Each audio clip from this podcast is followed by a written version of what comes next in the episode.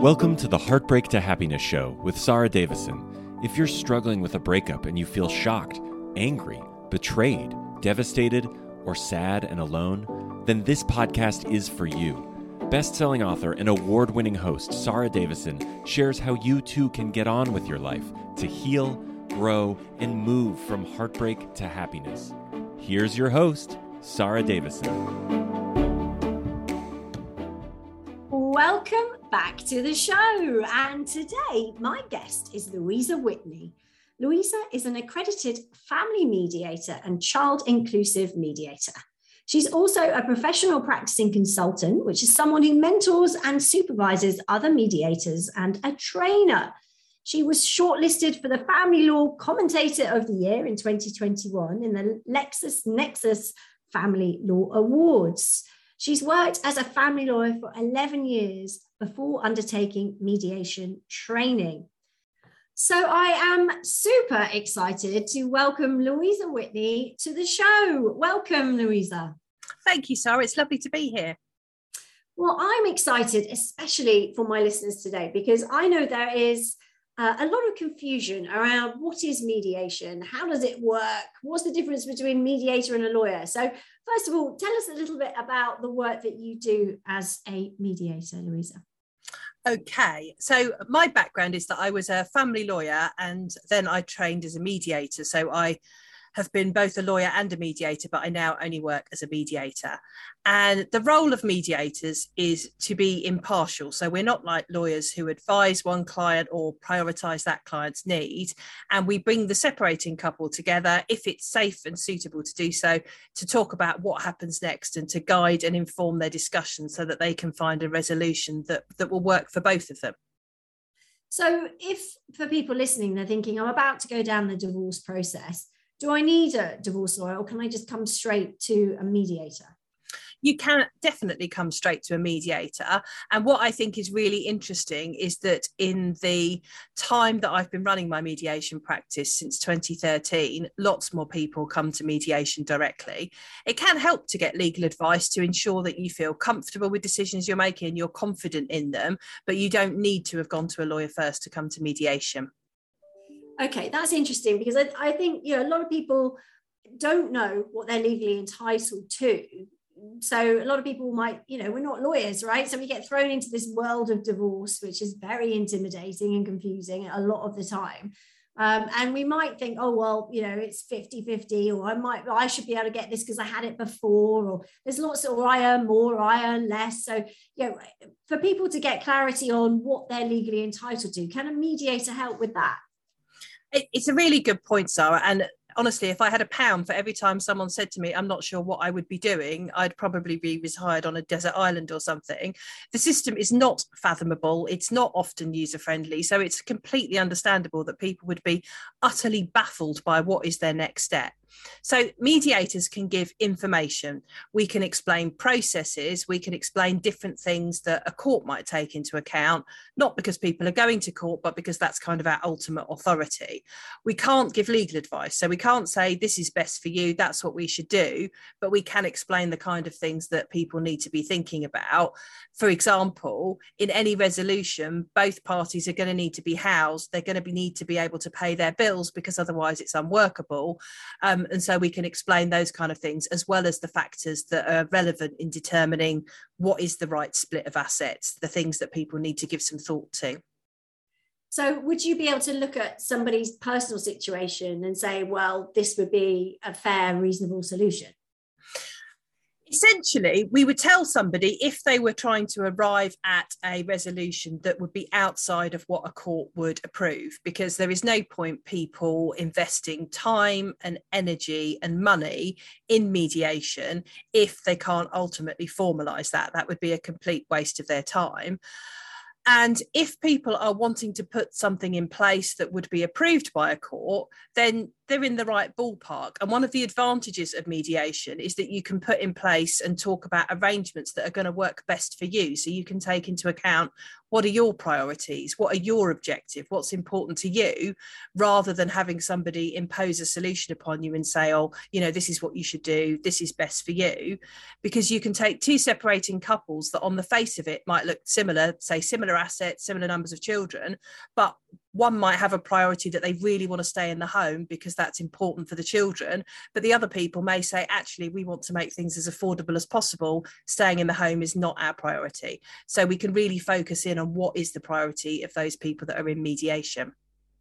Yeah, I think that's important. I guess it's, it's worth explaining how the mediation process actually works because you, I think you have a, an initial meeting, don't you? And then it goes on where you're actually in the same room with the person you're divorcing. So explain for people who have not been through the process how, how it works, Louisa. Okay, so my starting point is always sending out information to clients because you can't make informed decisions unless you've got information. And it also gives them the forms they need to start the mediation process. The next step is that each party meets with a mediator on their own. And that is really, really important because a mediator cannot assess whether mediation is suitable or safe or it's not going to adversely affect anybody's well-being without having had those initial meetings. And each person needs to be on their own so that they're free to share information and to speak openly and honestly with the mediator those initial meetings are called MIAMS meetings, which some of your listeners may have heard about um, it's something that people often ring me up and say, I need this. I have no idea what it is. So, a MIAMS is a mediation, information, and assessment meeting. And for a few years now, there's been a requirement that anybody wanting to commence a court application has a MIAMS meeting first. And that is because the government essentially want to encourage people to resolve their own disputes, if at all possible, without using the court system. There are some exceptions to the MIAMS rule, and that is for people where there is urgency for a particular reason or where people have been a victim of domestic abuse. They may well be exempt from that requirement. I think it's important to say the initial meetings are really about just finding out what is the right way forward for you. So I would get background information from clients. And as well as explaining what happens in mediation, I will also explain all of the processes that exist to help people resolve issues because it is about providing information. It's not about mediation. And quite often i will flag something that might be of use to the person you know whether that's a book or a podcast or uh, some information on a website. And so those information meetings are not just about get you into mediation. They're really about let's look at your situation what's going to be best and the mediator will then be able to do the assessment from information the parties have provided as to whether mediation is safe or suitable. And you use the word safe or suitable, or you know, to make sure it doesn't adversely affect your well-being. Tell us a little bit about that, and what circumstances would mediation not be right for you? Okay, so the main thing that I look for is where mediation, bringing two people together, would have an adverse effect either on someone's safety, their physical safety, and that would be particularly important where there has been um, incidents of physical violence or something like that, but also where it might adversely affect someone's well-being. What I mean by that is, is one person really afraid of coming into mediation? Do they have really serious concerns about not being able to participate in the process because perhaps they feel too anxious being in the same room as their ex-partner? Perhaps they feel they just wouldn't be able to make themselves heard or understood we'll be exploring all of those kind of things to see whether they could be brought together in an effective process either in the same room or perhaps in separate rooms. And it's those kind of things that I'm really asking about to see what the situation is.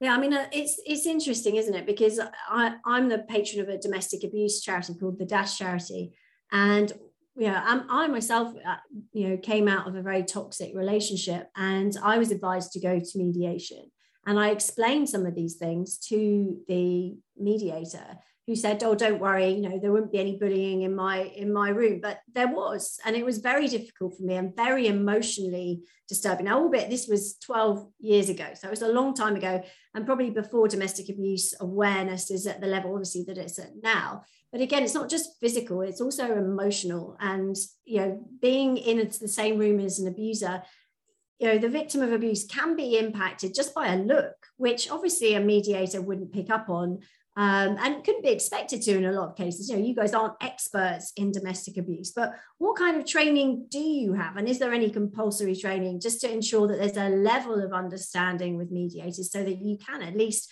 have a, a go at spotting some of those signs, given the fact that a lot of victims of abuse won't even know they're in an abusive relationship to start with? Are you struggling to cope with your breakup or divorce? Are you feeling devastated, heartbroken? Sad, and anxious?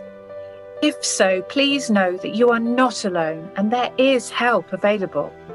Sarah Davison, best known as the Divorce Coach, and her team of accredited coaches are here to offer you the support and guidance you need to navigate all areas of your breakup, take back your control, and start feeling happy again. Sarah will show you how to dial down those controlling negative emotions, unhook from your ex, get back in the driving seat of your life, and design a future you are excited to live. Sarah has a range of solutions to support any breakup, including free guides, one to one coaching, her Heartbreak to Happiness virtual retreats, live retreats, and you can even train to be a breakup and divorce coach with Sarah too. Visit www.sarahdavison.com today and start to feel happy again. Yeah, and I think that's really key. You know, often people realize they've been a victim of abuse where there has been physical abuse although i have to say i have dealt with clients as a lawyer who weren't who just thought it was normal they didn't necessarily see it as abuse but you're quite right. People often don't realize they've been victims of abuse where the abuse has been emotional or financial. As part of the Mediation Foundation training, there is training on screening. Um, but my own view is that any initial training is always something that you build on and it's important to develop your skills and understanding because this is a very tricky area. So, I have undertaken various forms of domestic abuse training in the 10 years I've been a mediator, and I really work with how each person feels. So, if you're in court talking about abuse, a judge is going to make findings of facts on what happened with a schedule and those kind of things. In mediation, I work with how people feel. Feelings are valid. If someone is um, afraid to be sitting there or they feel that they are not going to be understood or they're worried about a particular aspect of what might happen. Those are all valid and i look at them and talk about them. And what we're really trying to understand is could this be an effective process? And if it can't be an effective process or someone would be so anxious that they couldn't make themselves heard or understood, then mediation may well not be suitable. We might look at whether if people could be in separate rooms and not see each other, that might help. Um, but it's always best to be cautious in these situations because people's feelings are very valid and if they feel afraid of their ex-partner or they feel undermined by them those feelings come from a place and they're not to be ignored I love that you say that, Louisa, because you know, having stood in front of many judges over the years and have been supported clients through that as well, um, you know, having to prove and produce evidence of maybe coercive controlling behavior, emotional abuse is incredibly difficult. Um, so yeah, I think you're absolutely spot on, and that's where you know domestic abuse charities can be a big support as well because they will believe you and they will listen to how you feel. So I think that's very reassuring to to hear. So you mentioned that there are, you know, there's there are different ways of doing mediation. So obviously there's the in the room together, which if it was a toxic relationship, it may not be the right thing, or maybe you just don't want to be in the room with your ex for, for whatever reason. What are the other um, options that you have with mediation? So you can do what's called shuttle mediation, which is where you are in completely separate rooms in the same building and the mediator goes between the two of you. So as a mediator, I'm still facilitating discussion, talking about options with both parties, but they're not hearing what each other are saying. They are in different rooms. Um, and that can be a really helpful option for people who want to mediate because they want to take advantages of some of the benefits of mediation, but they just feel it wouldn't work if they're in the same room as their ex partner for a variety of reasons. There's also hybrid mediation, which is a, a, probably a newer option, and that's where mediation still takes place, but solicitors are involved. And again, that can just add a level of protection for somebody to know that their lawyer's there, they can access advice during the day, they've got somebody who understands their situation, and the mediation takes place. It's a bit more akin to a civil mediation model, whereby each party is separately with their lawyers and the mediator works between the two of them. It's often done over a much shorter time span so you could just have a day, or you might have it two half days rather than it being meetings where if both parties are present they're likely to be shorter because you don't want to feel worn down by the process. Yeah and i think those options are good because it, it enables you to have a little bit of choice. Um, is there is there a difference between whether it's legally binding or not? Because if you go to the first option we are talking about, where you're all around the table, if someone changed their mind afterwards, it wouldn't be legally binding. If you've got all the lawyers in, you're paying for their time, and you come up with a solution, is that any different? That's a great question, Sarah. I think it's something people worry about. So, anything you talk about in mediation is not legally binding until you get to the point where you think, right, this is what is going to work for us. And then you can look at how you formalize that but nothing up until that point is legally binding. And that means that people can explore options that might not be their best option or something they might not be particularly sold on because there's no risk that their ex-partner can say look you talked about this in mediation you've got to stick to it now. It is only binding at the point that both parties choose that they're going to make it binding. Yeah i think that's that's a good thing to know because you know obviously getting into this process there's a lot of costs anyway and you want to know that you're getting the best advice and it's putting you in the right place to make the best decisions. Um, what are your feelings about the family court system louisa right now? I mean today is a, is a is a historic day. It's no fault divorce day the day that we're recording this which you know is is i think very important. In the uk we're removing blame. You don't have to put blame down now when you file for divorce. In in the past you've had to either it was you know adultery or unreasonable behavior desertion. You had to come up with a reason. You couldn't say we've just grown apart or it's fizzled out over time or we're better off as friends you know none of that there was no box to tick for that so i think it's a positive thing to, to remove the blame but what what's your opinion on both no fault divorce and the current system that we we operate with with the family courts I, I 100% agree with you about no fault divorce. I think, from my perspective as a mediator, too often I've seen people make really courageous progress in sessions about what arrangements are we going to make for our children or how we're going to sort the finances. And then they have to start talking about the divorce process and if they hadn't been separated for 2 years then it would be well, whose fault are we going to make it? Or what allegations are we going to use? And it inevitably ended up being rehashing reasons why the relationship had broken down. So to remove that step, I think is a very good thing. I think it will undoubtedly benefit separating couples. I think lots of separating couples will like the fact they can petition jointly rather than it being one person again. So I definitely think that's a, a an important and powerful step that's long overdue the family court system i mean when I made the move to being a mediator full time, the way that I described it to people was that my work as a lawyer was basically helping people to put out fires they'd started. But as a mediator, I was teaching them how to avoid starting the fire in the first place, because that is absolutely what it felt like. I think there are problems in the court system we all know about there aren't enough judges at the moment. There's massive delays. They have these systems whereby two hearings are listed on the same day. So you can end up with a hearing that you've psyched yourself up for um, being cancelled at the last minute, which I think is soul destroying when you've gone through that process of preparing. There's also expenses involved. The fact is that it is a system that is groaning under the weight of people using it.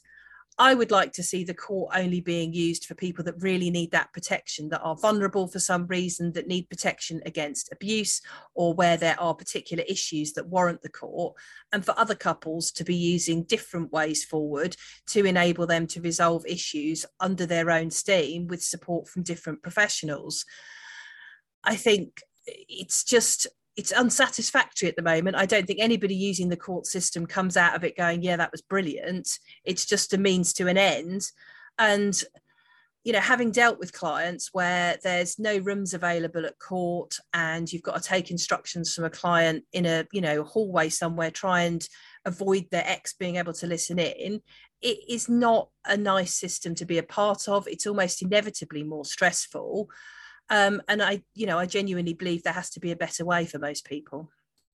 Yeah, I, I mean, I couldn't agree more. I mean, I think your language is probably more tame than mine about how archaic and absolutely, you know, destructive the family court system is.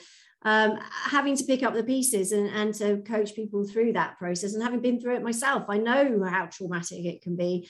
Um, and the Safe Life report that came out saying that I think it was over 30% of victims of abuse were re traumatized going through that court system just because of the you know the the belief systems and the lack of training in domestic abuse and the way the system is so antagonistic and aggressive. Um, you know it's, it's a very difficult process if you're going through even a healthy relationship breakdown let alone a toxic one. So you know i i you know casino is probably a better word than court in a lot of those cases and i struggle with clients because if you are divorcing a toxic partner usually they are going to be hell bent on annihilation, which is going to mean that mediation is not going to be an option, or you can waste time in mediation for them just to throw it out the window because they want their day in court, because they want to prolong the suffering. Um, and I think that that means that a lot of people get dragged into that family court process because they don't see another option. I'm hoping, though, that this new hybrid mediation, I'm saying new, it's something that's really only recently come to sort of mass awareness. I know it's been around for a year or so now, but you know, do you think that hybrid could be a, a more positive solution for people coming out of toxic relationships to protect them against the emotional trauma of the actual family court system? Definitely. And I'm a big believer that we need options that work for people. So that's why we can't possibly have a one size fits all approach to separation. And if there is a particular group of people that aren't being served by a system, we need to look at ways where they can be better served. So my view is that hybrid mediation is a really important step forward where both parties have legal representation, but they're able to come together and discuss what happens next. It can be a good way of offering someone who feels more vulnerable protection, but also ensuring it's a constructive process process because lawyers are involved and because a mediator is involved so that they can properly problem solve and find a way forward that can then be implemented. Yeah. So fingers crossed there is a light at the end of the tunnel there. Um, another option other than the family casino. Oops, I'm in court. So yes, I think that's that's going to be good. Um, so okay, if people want to find out more about you, Louisa, where can they find you? Well, my mediation practice is LKW Family Mediation. So the website's a good place to start. We have over 200 blogs on the website on all aspects of separation. Also, a big fan of social media. So you can find me on Instagram, Facebook, Twitter, LinkedIn, all of the usual places. And I have some free downloads that people can access as well, particularly where they're getting involved in continual fights or where they're struggling to make the decision whether to separate. Um, I'm a big believer in trying to put information out there for people that can't necessarily afford lawyers or mediators fees at the current time. Great. So just repeat your website for us there so everyone can make sure they've got that. The website is www.lkwfamilymediation.co.uk. Brilliant. And one last question for you, Louisa, that I ask all my guests now, my podcast is called Heartbreak to Happiness, and I do think it's really important to know what happiness is for you so that you can tap into it along the way, even if you're being dragged through a difficult divorce process. So, what is happiness for you, Louisa? I would say the most important parts of happiness for me are really feeling peaceful and contented when you know that you are relaxed and you're doing stuff that lights you up and you just feel good about life. To me, that's what happiness is. Oh, a lovely answer. Well, thank you so much for your time and for being a fabulous guest. Thank you so much for having me. That's it for today's episode. Do head on over to www.lkwfamilymediation.co.uk to find out more about Louisa and her work. And I look forward to you joining me on my next episode. That's it for today's episode of Heartbreak to Happiness. Don't forget to subscribe and leave a review to win a free ticket to one of Sarah's virtual retreats. The retreats are a transformative combination of live webinars with Sarah herself, coupled with empowering online video programs designed to help you cope better with your breakup and start feeling happy again. For more details, head on over to heartbreaktohappinesspodcast.com, where you can also get a copy of Sarah's free gift. Thank you, and join us again on the next episode for another dose of heartbreak to happiness.